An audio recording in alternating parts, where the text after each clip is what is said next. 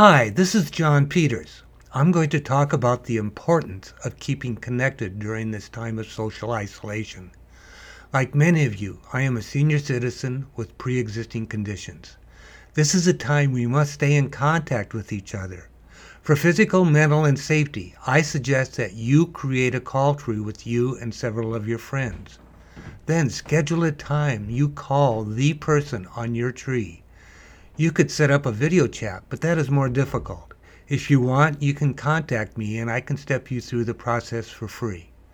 At least call and make voice contact. Texting and email are not enough. You and your friends need personal contact.